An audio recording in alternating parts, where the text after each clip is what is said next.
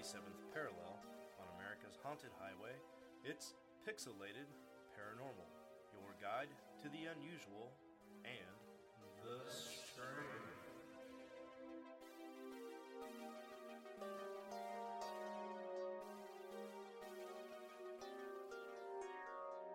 What's up, everybody? Welcome back to Pixelated Paranormal. This will be episode one hundred ninety-four. Yeah.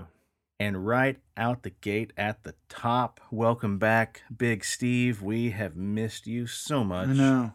What year is it? Until you until you start talking crap about Dave Grohl, and then I was just like, you know what? Uh, Fuck Corey. He's got to he's got to bring it in. He's He's got to bring it into the show now. Here we go. We're just like, maybe the show was supposed to just have two hosts. Yeah.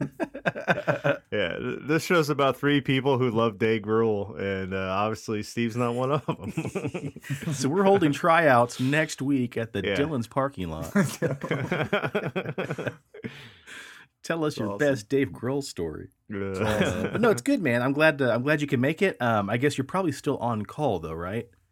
Uh, no, I've got tonight off because I unfortunately have to go to. Oh, a, nice! I have to go to a funeral tomorrow. Even though I am in the funeral business, I still have to go. Ironic. Go to funerals. So.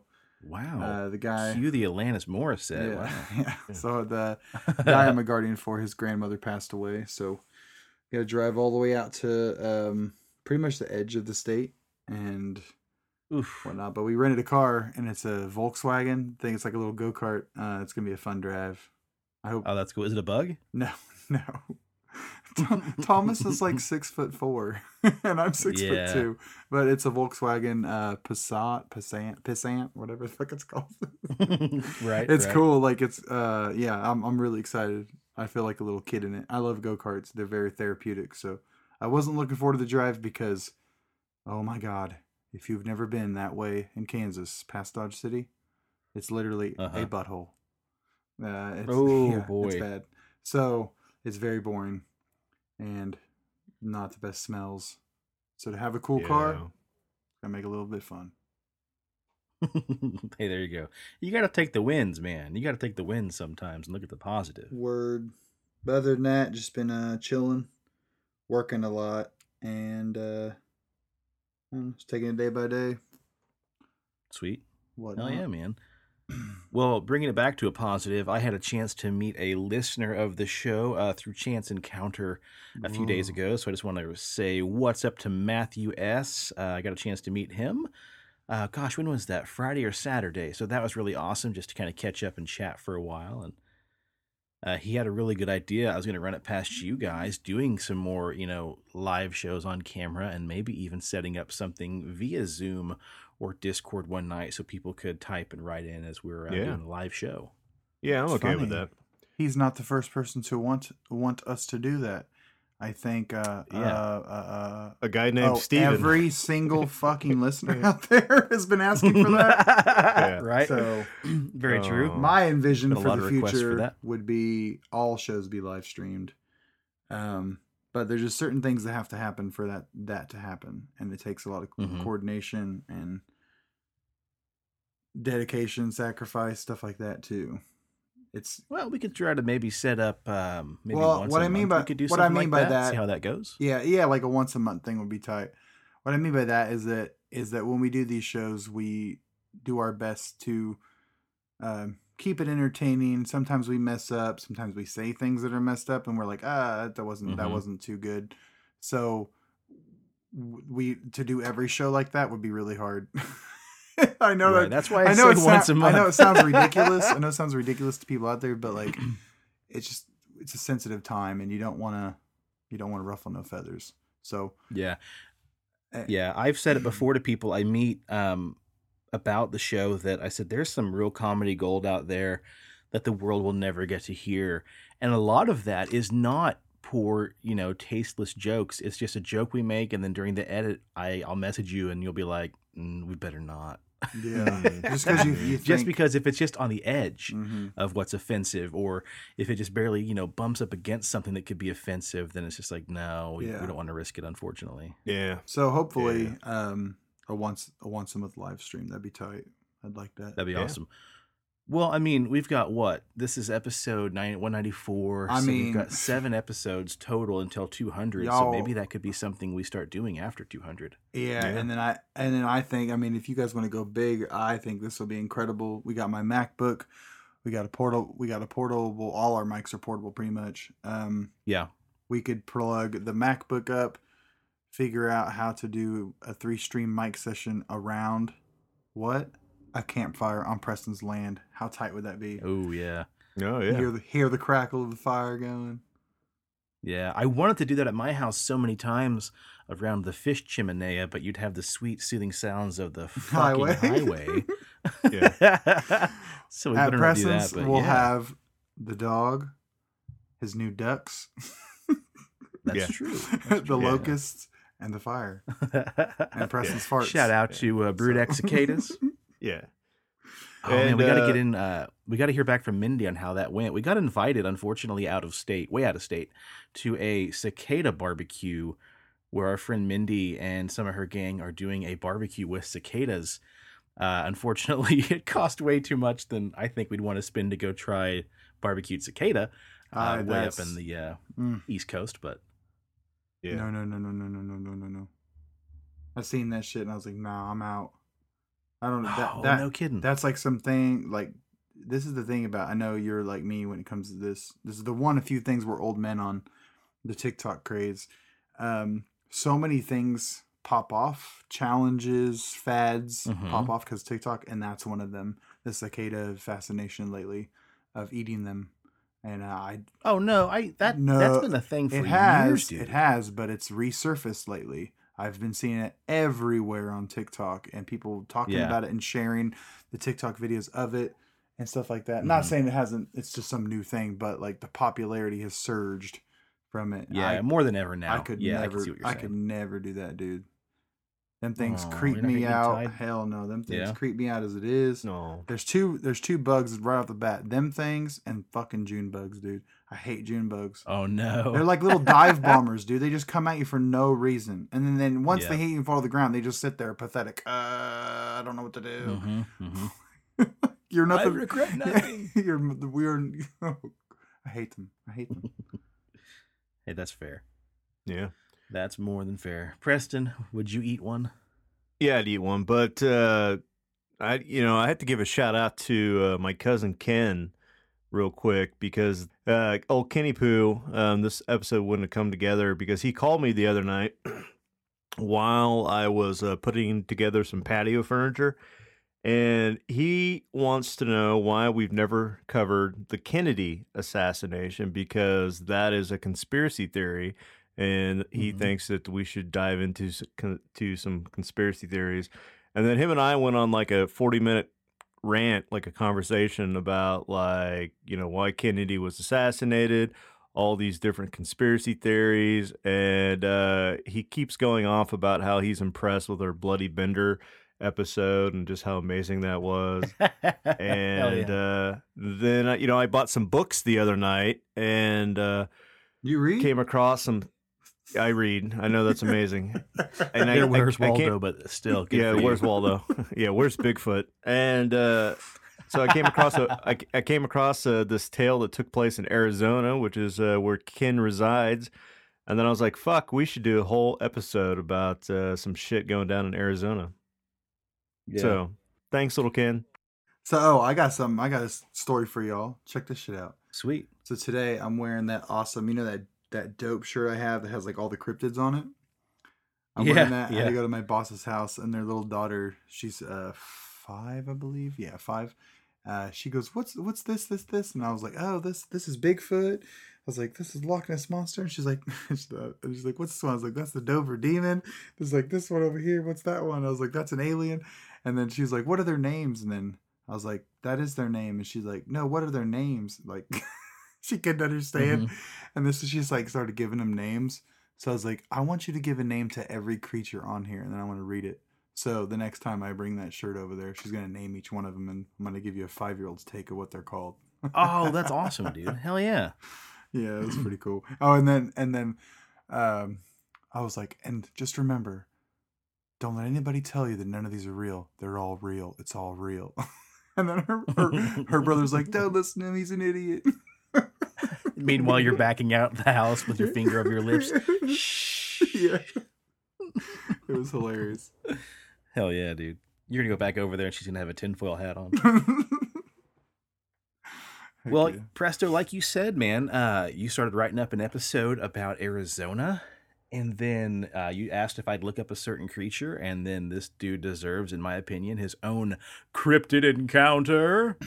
So that's how this episode's going to start off, Cryptid Encounter nineteen, and then that will roll over into some uh, other creepy crawlies have, that you found skulking about mm-hmm. uh, Arizona. Have you guys mm-hmm. been to Arizona before, either of you?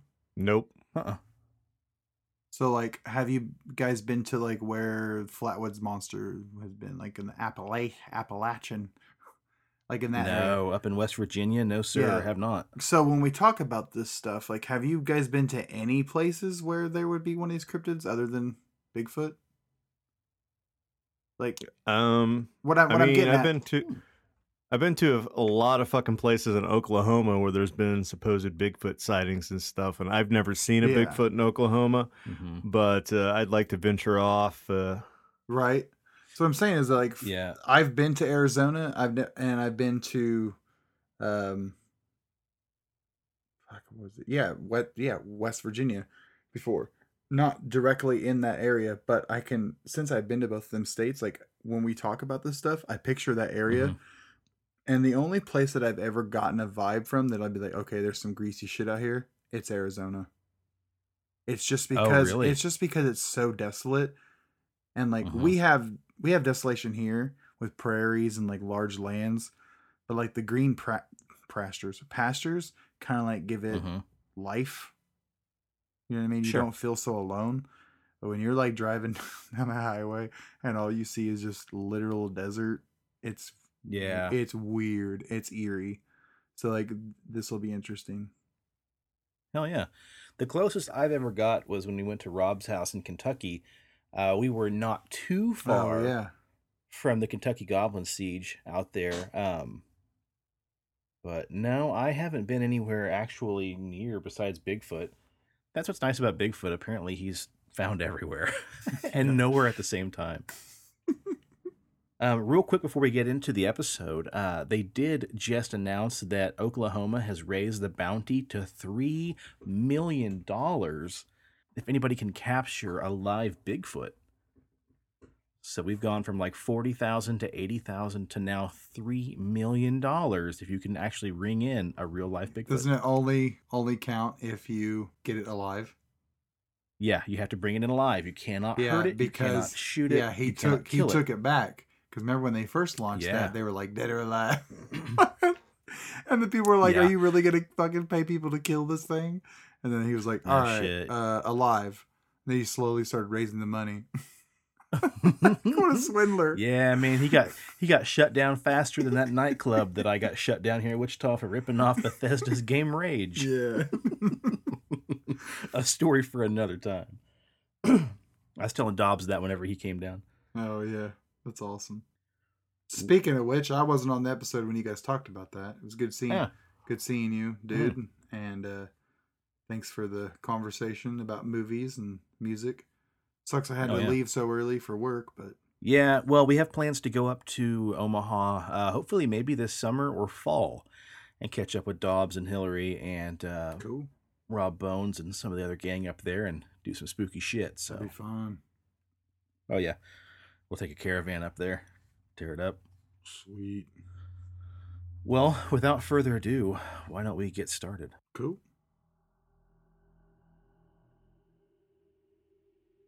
The cool desert air caresses your face as you and your friends finish setting up your tent and prepare for a night of drinking and laughing around the campfire. The campfire, damn it.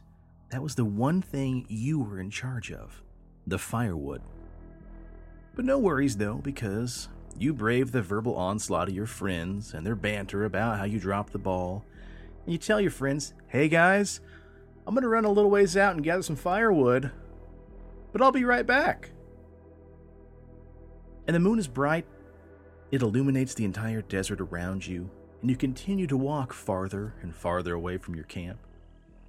And the farther away you walk, the quieter things get. It's almost dead quiet until you hear it. The wet, sloppy sounds of lips smacking together and the soft cracking of bones. And you freeze as you notice just a few yards ahead of you. There! It looks like the large outline of something squatting down, eating. It's eating something that might have once been a coyote or like a large desert cat.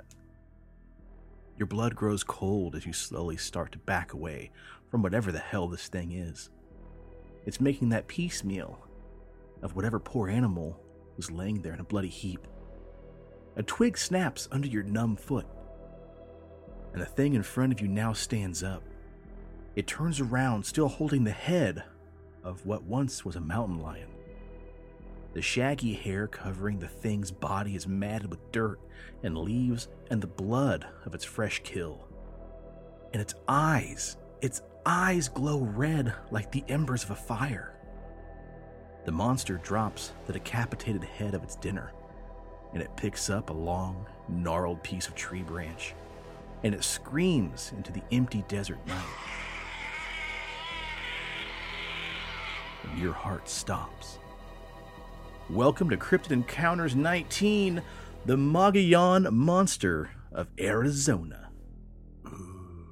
This baby hails from up in the northern half of Arizona, near the area that borders New Mexico, as well as the southern area known as the Colorado Plateau.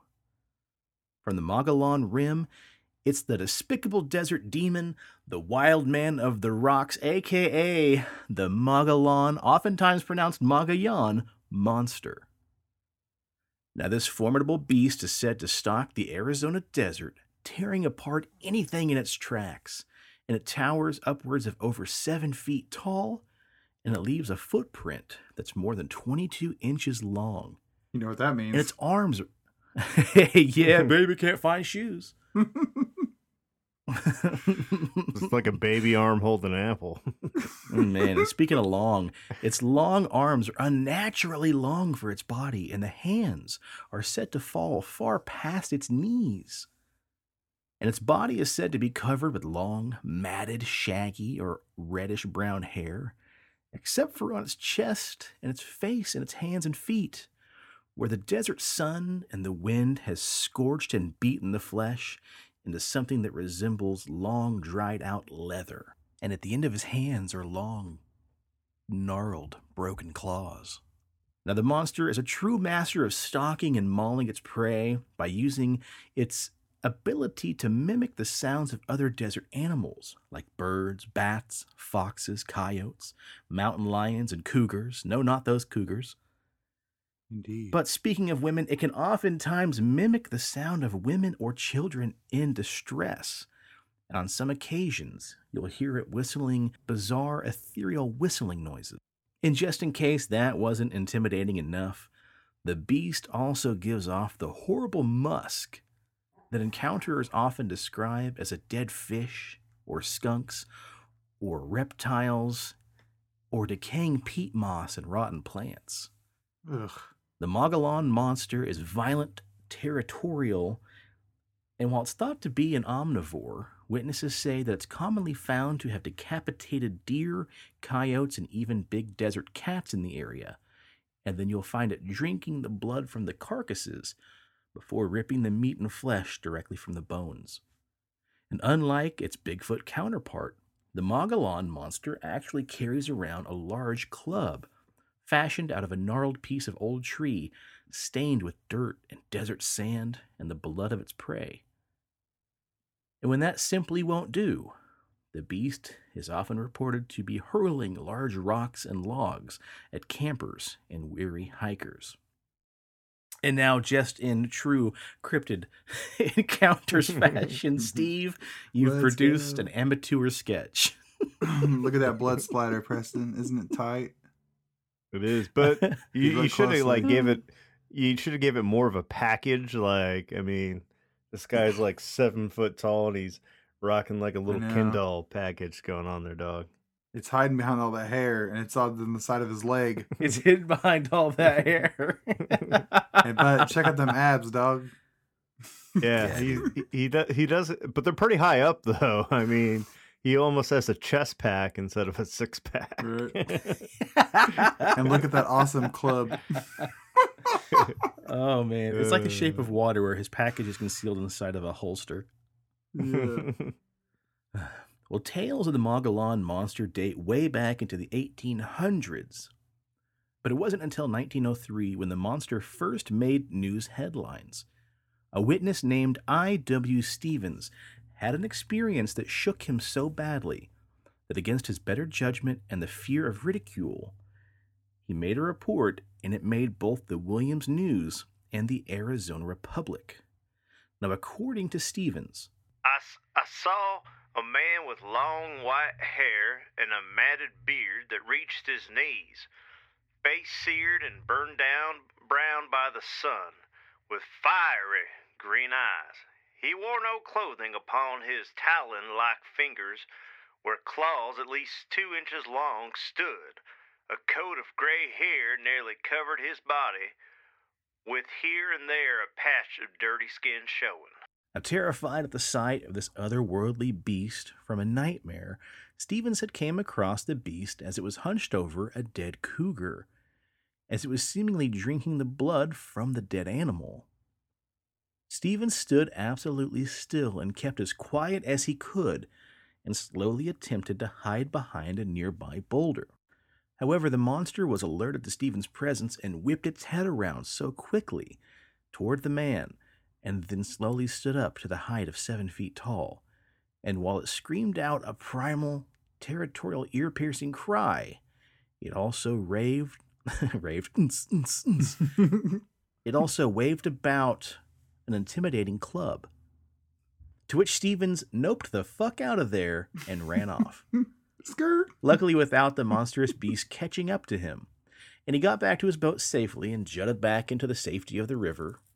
And after a few moments, he looked back at the shore, and he saw the monster smashing its giant club against the ground. He was screaming the wildest, most unearthly scream I had ever heard. And the beast was still clutching the carcass of the cougar in its other hand, while it warded off Stevens. What were you going to say, Steve? I said, it was just crazy. He was beating that damn club against the ground. Just, ah!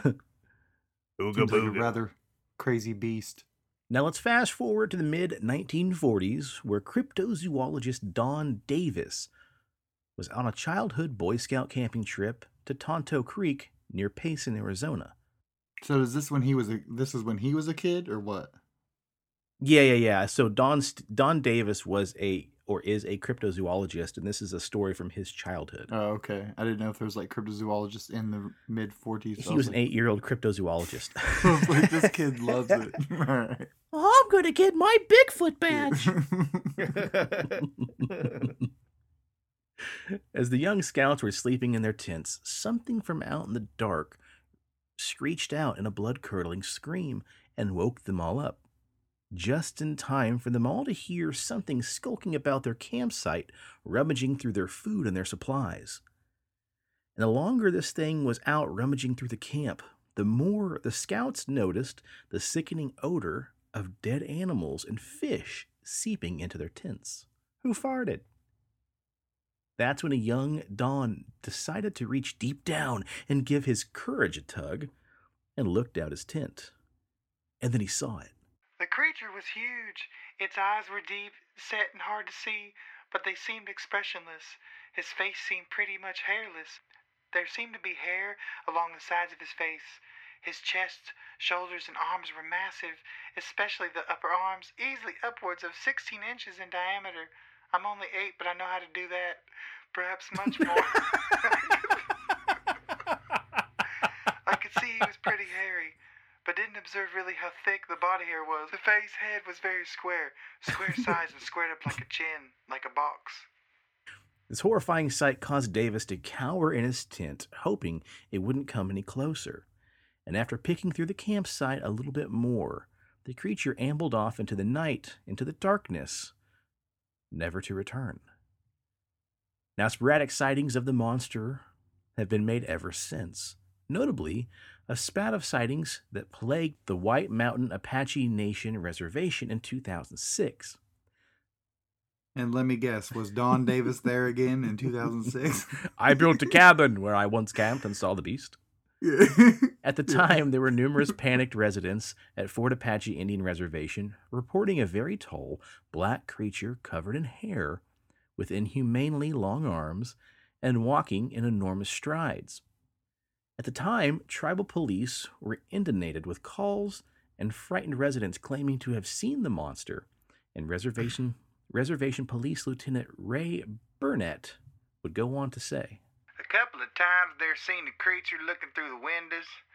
They're scared when they call. The calls we're getting from people, they weren't hallucinating or nothing. They weren't drunks, they weren't on the speed or the S I D. They weren't people they know that make hoax calls. They're from, well, real citizens of Fort Apache Indian Reservation." And now recently, a twenty-eight-year-old woman by the name of Y. Estevez says she encountered the same creature while hiking along the Canyon Point Trail of Mogollon Rim. Estevez says that as she made her way along the trail, she noticed a massive brute that looked a lot like a troll from a horror movie or a fairy tale. The creature was crouched down, drinking from a pool of water. "It was on its knees, drinking water when I found it, drinking, making noises like a pig. So at first sight, the animal looked like a pig to me, but then I thought, just a pig, but kind of hairy though, which seemed a little odd for a hog. And as soon as I made a little noise, the animal turned its head and looked directly at me. Now, that's when I freaked out. It was just staring at me, just like what you do with cougars. They they always tell you to make yourself look bigger and to get very loud, and, and in theory, the animal will leave. So I started making noises and grunting and heaving and moving my arms all up and down. The creature gets off its four legs and stands up on its hind legs. It had long hair, gray and bluish, and I swear it looked like one of them trolls from a fairy tale. Ugly stuff. The face was human looking though, but it had no hair on it, but full of bumps. The eyes were kind of brown, maybe red, thick big old nose, and small, dainty lips. No expression on its face at all. It then, it took off running like a person. From now on, I make sure I don't hike alone. At least not around here." Now, usually we'd sit here after a tale of such cryptid and discuss what we think this thing could be. Like in this case, boys, I think we'd chalk it up to the old Mogollon Monster as just being another cousin to the Sasquatch. What if I told you the Mogollon Monster was more akin to the Wendigo? Ooh. Legend has it that back in the eighteen hundreds, there was this real notorious bastard, right? This white settler who was real violent and relentless, just a real son of a bitch. Like an early pioneer serial killer, in fact. Well, it was said that he'd wait until late in the evenings or early in the mornings when the sun was real low, and he'd stalk the countryside looking for stragglers, lost settlers, and members of local Native American tribes, women, children, that he could prey on, like unsuspecting mothers or wives or daughters or a young son, perhaps. Like when they'd go out to, you know, gather supplies like firewood or vegetables or berries or other fauna. He'd simply run up behind them, attack them, oftentimes assaulting and even killing them. Well, after some time of stalking and preying on the locals, the native tribe got a little pissed off, and they got real sick of this guy's shit, right? So they set up a trap, and they managed to capture the son of a bitch, which they eventually hung from a tree, but not by his neck. They hung this son of a bitch up by his hands, and then they tied heavy rocks to his legs. And over the course of a week or so, it's said they stretched the bastard to the height of about eight feet from fingertips to toes. Then they skinned him alive and left him there hanging, stretched out, to die of starvation, being picked apart slowly by coyotes and cougars, and other predators, with only the thoughts of the horrors that he committed to keep him company. So after this bastard dies, the great spirits in the afterlife had zero compassion for his murderous ways, and so they said that there wasn't any room for him, nowhere for him to go in the afterlife. And thus they damned the old son of a bitch to spend eternity wandering the desert, haunted by his crimes, thus becoming the Mogollon Monster. So very much akin to the old Wendigo tale. But guys, you see, Arizona is a big place. In fact, it's about one hundred fourteen thousand square miles. That's more than enough room for the old wild man of the rocks to share with plenty of other creatures, plenty of other nasty beasts that also stalk Arizona. And they say the devil himself rides one such beast. Out of nowhere, it appears with fiery red fur and a demon-like tail, strong enough to kill a bear.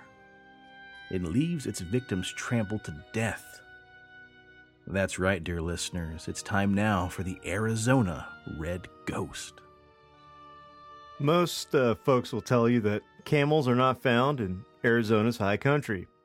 Truth is, those adaptable beasts can thrive in just about any kind of terrain.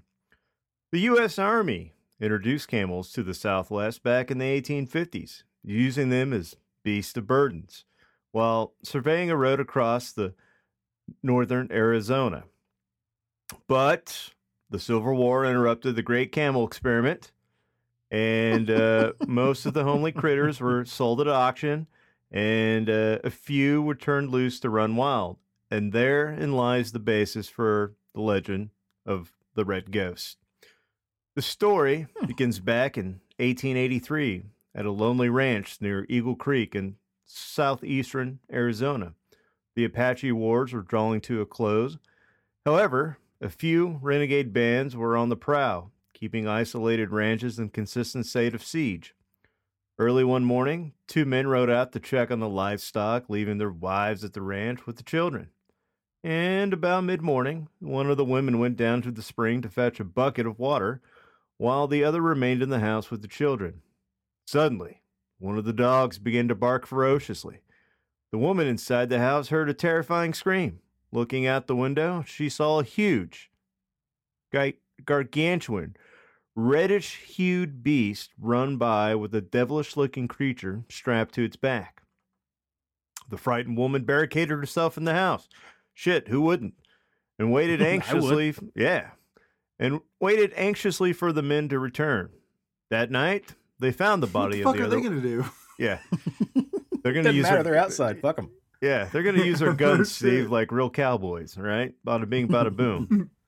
Anyways, that night they found the body of the other woman trampled to death. The next day, tracks were found, cloven hoof prints, much larger than those of a horse, along with strands of reddish hair.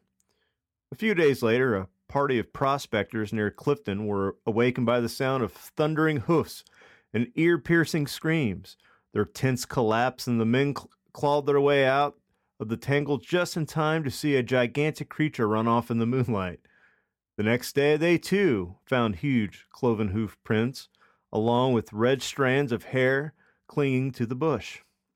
Naturally, these stories grew and then were embellished by the local racketeers. One man claimed that he uh, he saw the beast kill a grizzly bear. Another insisted he chased the Red Ghost away, only to have it disappear before his eyes. A few months after the incident with the miners, Cyrus Hamblin, a rancher on the Salt River, rode up with uh, on, a, on the animal while rounding up cows. Hamblin recognized the beast as a cam- camel, with something tied to its back that resembled the skeleton of a man.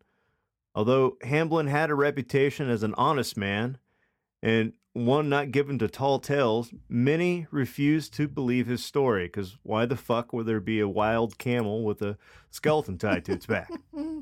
So, several weeks later, over on the Verde River, the camel was spotted again, this time by another group of prospectors.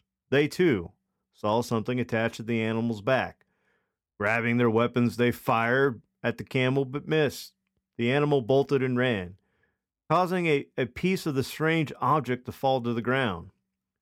What the miners saw made the, the hair bristle on their necks.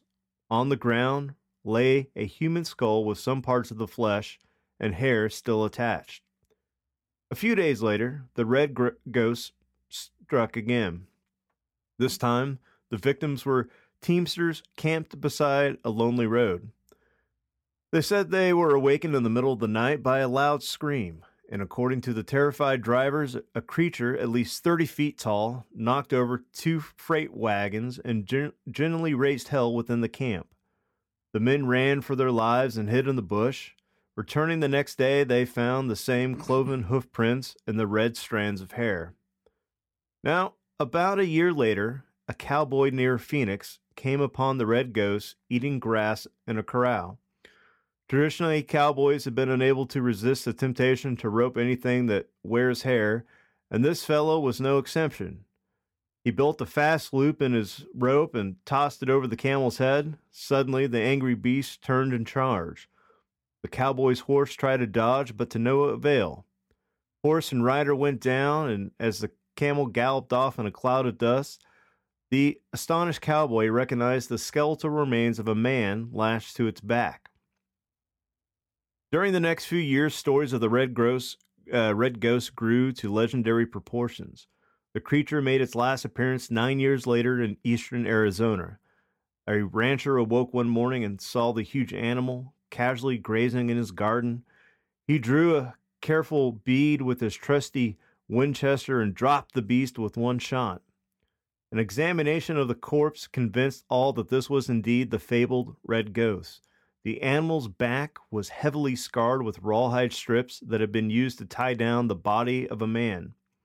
Some of the leather straps had cut into the camel's flesh, but how the human body came to be attached to the back of the camel remains a cruel, cruel mystery. You'll never know. You'll never know. Right.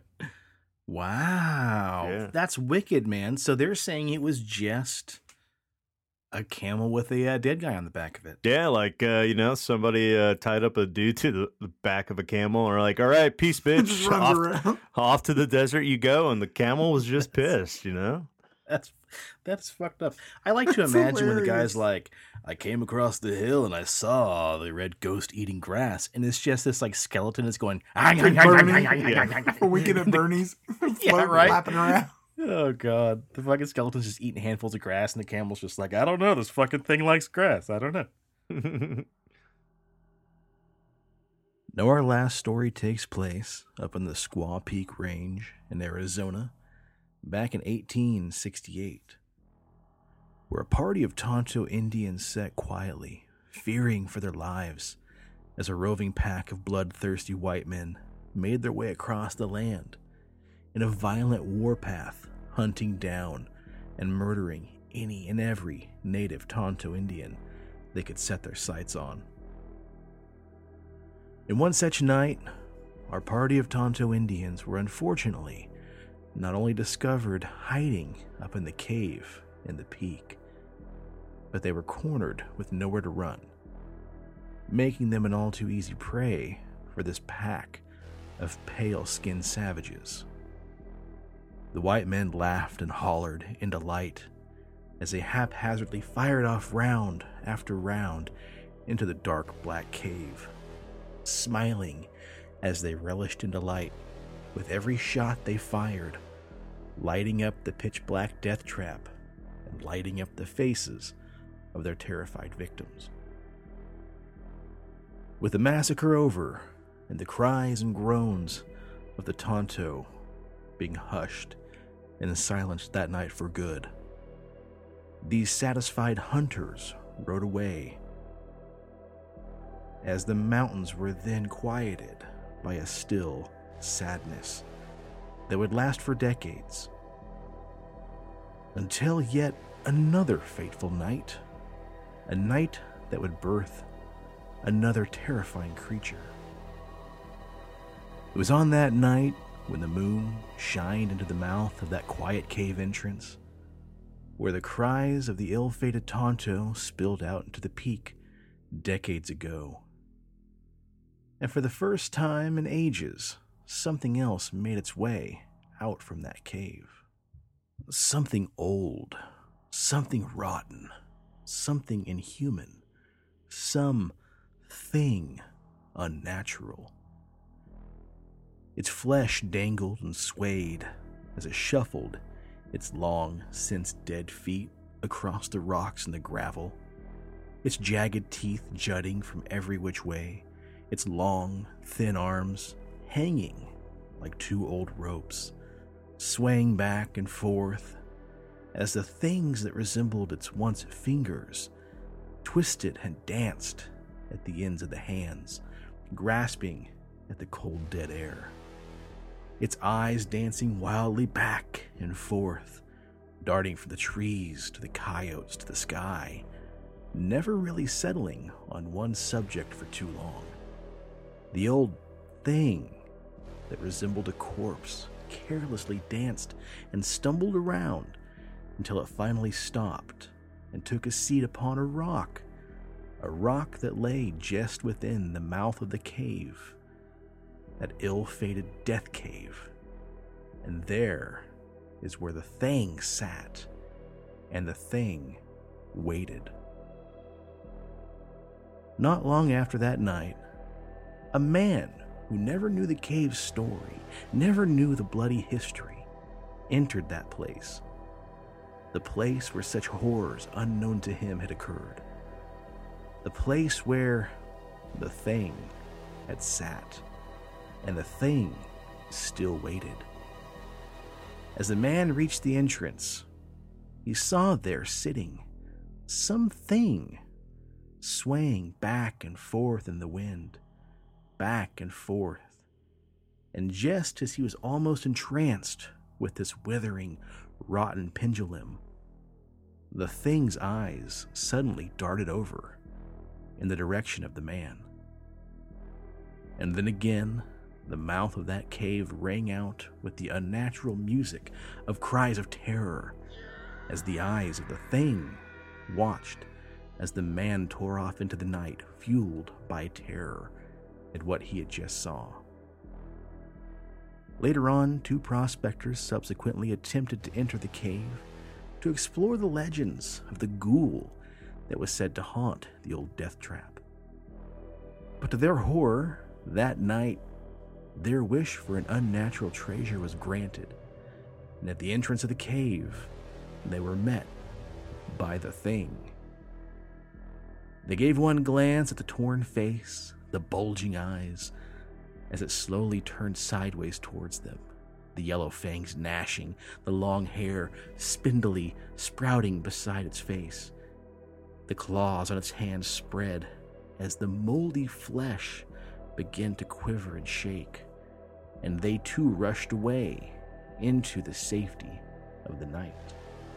Then, for the first time in a long time, the thing got up, and the thing began to look into the thick trees that made the forest that surrounded the mouth of that old resting place.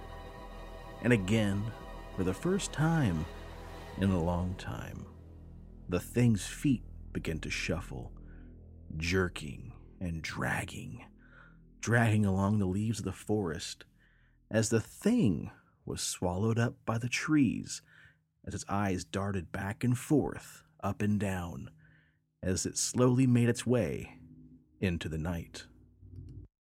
A Western newspaper recounting their adventure said that one of the men declared that there was not enough money in Maricopa County to pay him to go there again, while the other had never stopped running. At least he had not returned to his usual haunts since the thing looked at him. Still, it is a haunted country all about here. The souls of the Mojave roam upon the Ghost Mountain, and the bad men's hunting ground of the Yuma and Navajo are over in the volcanic country of Sonora. It is, therefore, no unusual thing to find signs and wonders in broad daylight. But what about modern-day encounters of the thing? The other night, I was looking up books for the show and stumbled across Dogman, Bigfoot, and Something More, a brief collection of encounters by P D King. So this story happened a long time ago in Arizona. An individual, let's name him Jerry, was driving home from a friend's house one night. And it must have been really late, like way past Jerry's bedtime, because Jerry couldn't remember how late exactly, but guessed around three or four a.m. Jerry was feeling sick, so he pulled off the highway. He was dizzy. You know, things were spinning, so he'd open up the window to get some air. And after a while, he started to feel better. I started hearing what sounded to me like there were footsteps on the road. I was so surprised about that, you know. I didn't think to just get going and leave that place right away.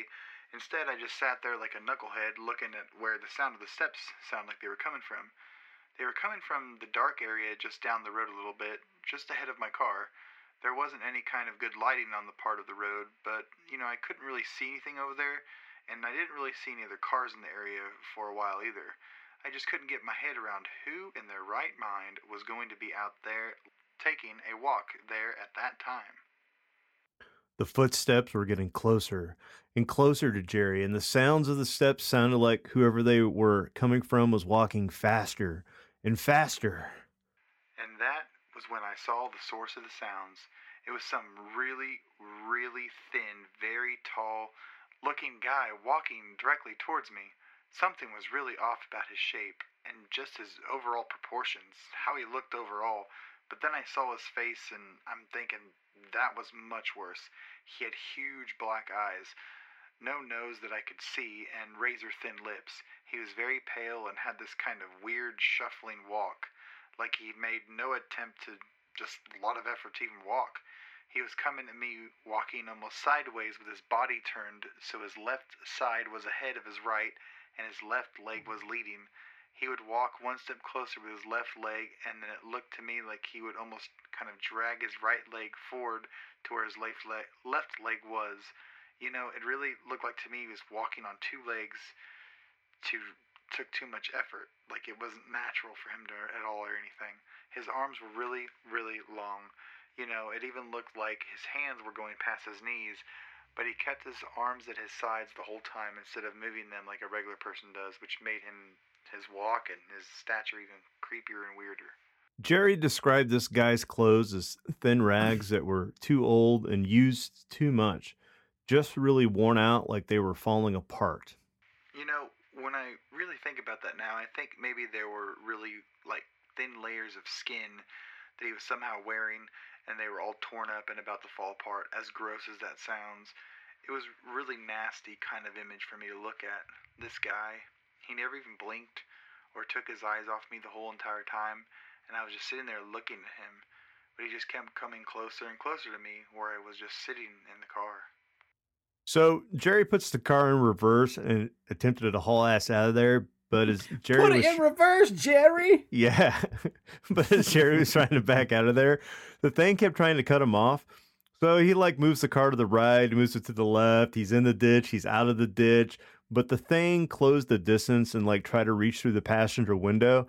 And at this point of the story, I really feel like maybe Jerry had never played Grand Theft Auto, because I would just have run the motherfucker over to get out of there. Like, just knock him out of the way in, in this, you know, haul ass. But that's not what Jerry did. I swerved off the road to the left just to avoid him. Got away from him like that by doing just like that. But then I looked behind me, and I could see he was also running behind me. It was insane. By then, I was so shaken up by the whole thing, I almost swerved off the road a few more times by accident, because I was driving and trying to see where he was through the rearview mirror. I got lucky, and he couldn't keep up by running, so he just pretty much fell behind. When I got far enough away, I slowed the car down so I could physically turn and look back to see where he had gone. Far away in the distance, I could see the tail... or I could see the tall outline of him just standing in the middle of the road, just standing there staring at me. Jesus. Dun, dun, that sounds dun. like a story from More Scary Stories to Tell in the Dark, dude. Yeah. Yeah. Huh. Well, I mean, that's a big enough reason, three big reasons, really, for us to stay the hell out of Arizona. Yeah. Fuck Arizona. It's crazy because I was out of all these, the one that sounds the most real is just a diseased camel. with a dead person on the back that died no of dysentery shit. or some shit. Oh, that's awesome. Hell yeah. Have you guys ever ridden a camel before? Yeah. No. At the fair? Mm-hmm. Yeah, they're fun. They're fun creatures, too. Yeah, they're pretty rad till they fucking spit on you. It's all right. Just a little camel spit. Just a little, just a little camel spit. Gross. Camels are cool. They're fun to feed, too. I, you know, things like that scare the shit out of me because I'm worried they'd bite me. Well, you'll be all right, man. Like, I have a deep-seated phobia of being bit by bulls, cows, horses, camels, anything that has big, goofy, flat teeth. So you would hate, you would hate going to, like, the drive-through safari range, like, the... It's like a reserve range with like just like there's ostriches on there, camels, cows, bulls, um, emus, like llamas, and they, you drive your car through and like you have food in your cups, mm-hmm. and they just like put their head in the car and eat it right out. I'd, of I'd have no issue with the emu or the ostrich. I mean, you don't get to pick which one, which one's coming your shit, dude. They're all feeding that food. I can't just so, like get a clipboard and put check marks next to the animals yeah. I want to come near me. Yeah. Oh, them, th- well. them things are fun, man. They're really cool. But yeah. yeah, they get they get wild. They'll just put their, especially the ostriches, they'll put that long old neck all the way to the other window to get that other to get that other cup. Mm-hmm. Mm-hmm. It's hilarious. I've been to a couple before and they've been okay, but no, I just I I have this weird fear of being bit by stuff like cows and horses. Well, Presto, thanks for uh, doing the heavy lifting on that episode. Yeah, man. I I would almost say that uh, the three stories kind of tie in together because if you take the lore of what the, you know, Wild Man of the Rocks, the Mogollon Monster really was, being that guy that got stretched to death, mm-hmm, uh, mm-hmm. that could be the weird, creepy thing that's lurking around the thing, you know, because they mentioned mm-hmm. how his arms are way too long for his body. And he could have also, the thing could have also been the thing riding around on the back of the camel. Yeah. Yeah. It's all tied together. The mystery deepens. So in this episode, folks, no answers, just more questions. Yeah. That's what we do. There you go. All right, let's plug some stuff and get out of here, boys. Check us out on the Facebook, Pixelated Paranormal Podcast. Check us out on the Instagram, the I G, at P X L Paranormal. There you're going to get the awesome amateur sketch yes provided tonight that we described. Oh, and God. If they're and all the other stuff uh, on there, we post things. It's pretty cool. And uh, check out our buddy Corey's Twitch channel and Facebook group, Pixelated Plays. That's right. He's part of the fam. Mm-hmm. Plays a bunch of video games and interacts with his fans, and he's looking for some engagement on there, so go get engaged with Pixelated pay- Plays, Corey. Boom shakalaka. Check out the rest of the shows on our Pixelated Network. Check out Pixelated Sausage and Amazingly Baka. If you haven't caught up on the backlog yet, thirteen Nightmares is a great place. It's our side show, our side project. Uh, hopefully we'll get another episode cranked out here before too long. I've been on a huge Exorcist kick recently, guys, and I'll tell you about a fun little coincidence. I don't want to call it synchronicity because, uh, you know, I think it's just too much of a coincidence and not, you know, an actual, like, what the fuck? But uh, on our on a horror movie page we were all members of, um, Leaf had asked about anybody owning the Blu-ray of The Possessed. Now, I remembered The Possessed was actually the true story of the... Um, Exorcist. And so, like, I've been thinking about that a little bit, and then I ended up going to um a bookstore the other day, and I was perusing the used books in the paranormal supernatural section and came across a first edition printing of said book, The Possessed. So I snagged it. You know, I'm like, uh, either I need to have this on my shelf or it's at least going to be a good read. So I got that. Now, I was drawing my last Uh, He-Man portrait of the year, because on my Instagram page, um, at Sean Swope, I did a series of thirty-one He-Man portraits. And I was drawing Skeletor for the last portrait, and I thought I would turn on just a random documentary on Shudder And so I came across a documentary that was called, oh, I forget what it's called, but basically it was the documentary of the making of The Exorcist. Nice. And I thought, well, that's kind of cool. You know, I just got the book, blah, blah, blah. Then we went and saw A Quiet Place two at the IMAX. And as I'm standing there waiting in line at the snack bar, what score song came on the overhead but Tubular Bells from The Exorcist? Nice. So, fun little coincidence there. But yeah, we'll have to do a deep dive into The Exorcist, man. I think that'd be a lot of fun. I'll, uh, maybe I'll read The Possessed and we'll do kind of like a a twofer, do kind of a uh, a show for both podcasts, maybe. Yeah, all right, Preston, fun. What do you got, buddy? Look, if you need a beard, if you want a beard, hell, if you're like the Mogollon Monster and you're all covered with, uh, you know, some facial hair and uh, you're about to devour a cougar and you need to step your cougar game up, go over to big dumps beard bomb dot com and use promo code P X L P A R A for twenty percent off your order and pick yourself up some scents like Dundee Cedar, Bay Rum, Sweet Tobacco, Fresh, Citrus, Mint, and Classic. So not only do you look good, but you smell good for that deed.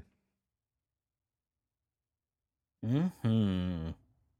All right, and if you're in the Wichita area, excited Dobbs gets every week. Just like what the gonna free ball what the what the fuck are they gonna say now? I just don't know. Right? It's awesome. He, I love it. He mentioned that um, when we were working his table at the uh, handmade uh, market, uh, that he kind of looks forward to that still every episode to see what Preston, you know, uses his smooth jazz skills on. Awesome. And if you're in the Wichita area, guys, please stop by and see our friend Leslie and the gang down at C D Trade Post at Pawnee and Seneca. Now, before we quit, I want to share a fun little anecdote here. So I got my buddy, Isaac, uh, who is now your guys' buddy as well. So he's a, a very f- close friend of the show now. He did our photography for us. And uh, he mentioned to me that the other day he did some work. And then uh, he had some buddies over and they were taking a shot to, you know, put a, a bookmark at the end of the project they did. And so they all had a shot of Fireball and they were going to make a toast. And so Isaac said, I wanted to make a toast. And so I said, the only toast that I know. And so everybody raised their glasses and he said, cheers to the weird shit in the world and to those of us that like to talk about it. And he said, all the guys kind of looked at me, mumbled cheers, and then they took the shot.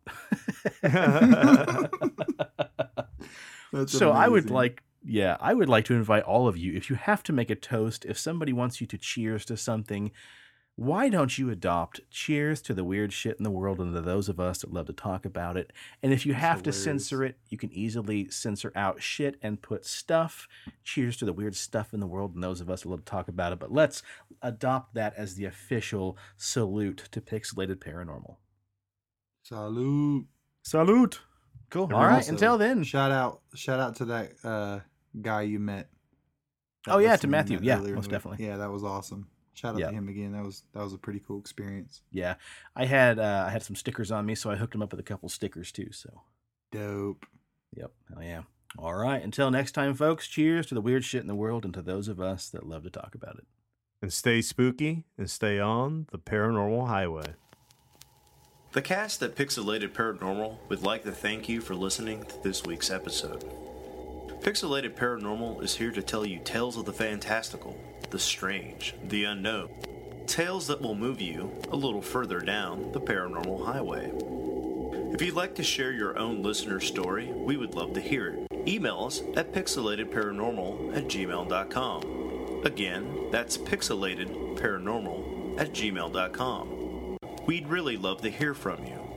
Again, thanks for listening to this week's episode of Pixelated Paranormal, your guide to the unusual and the strange.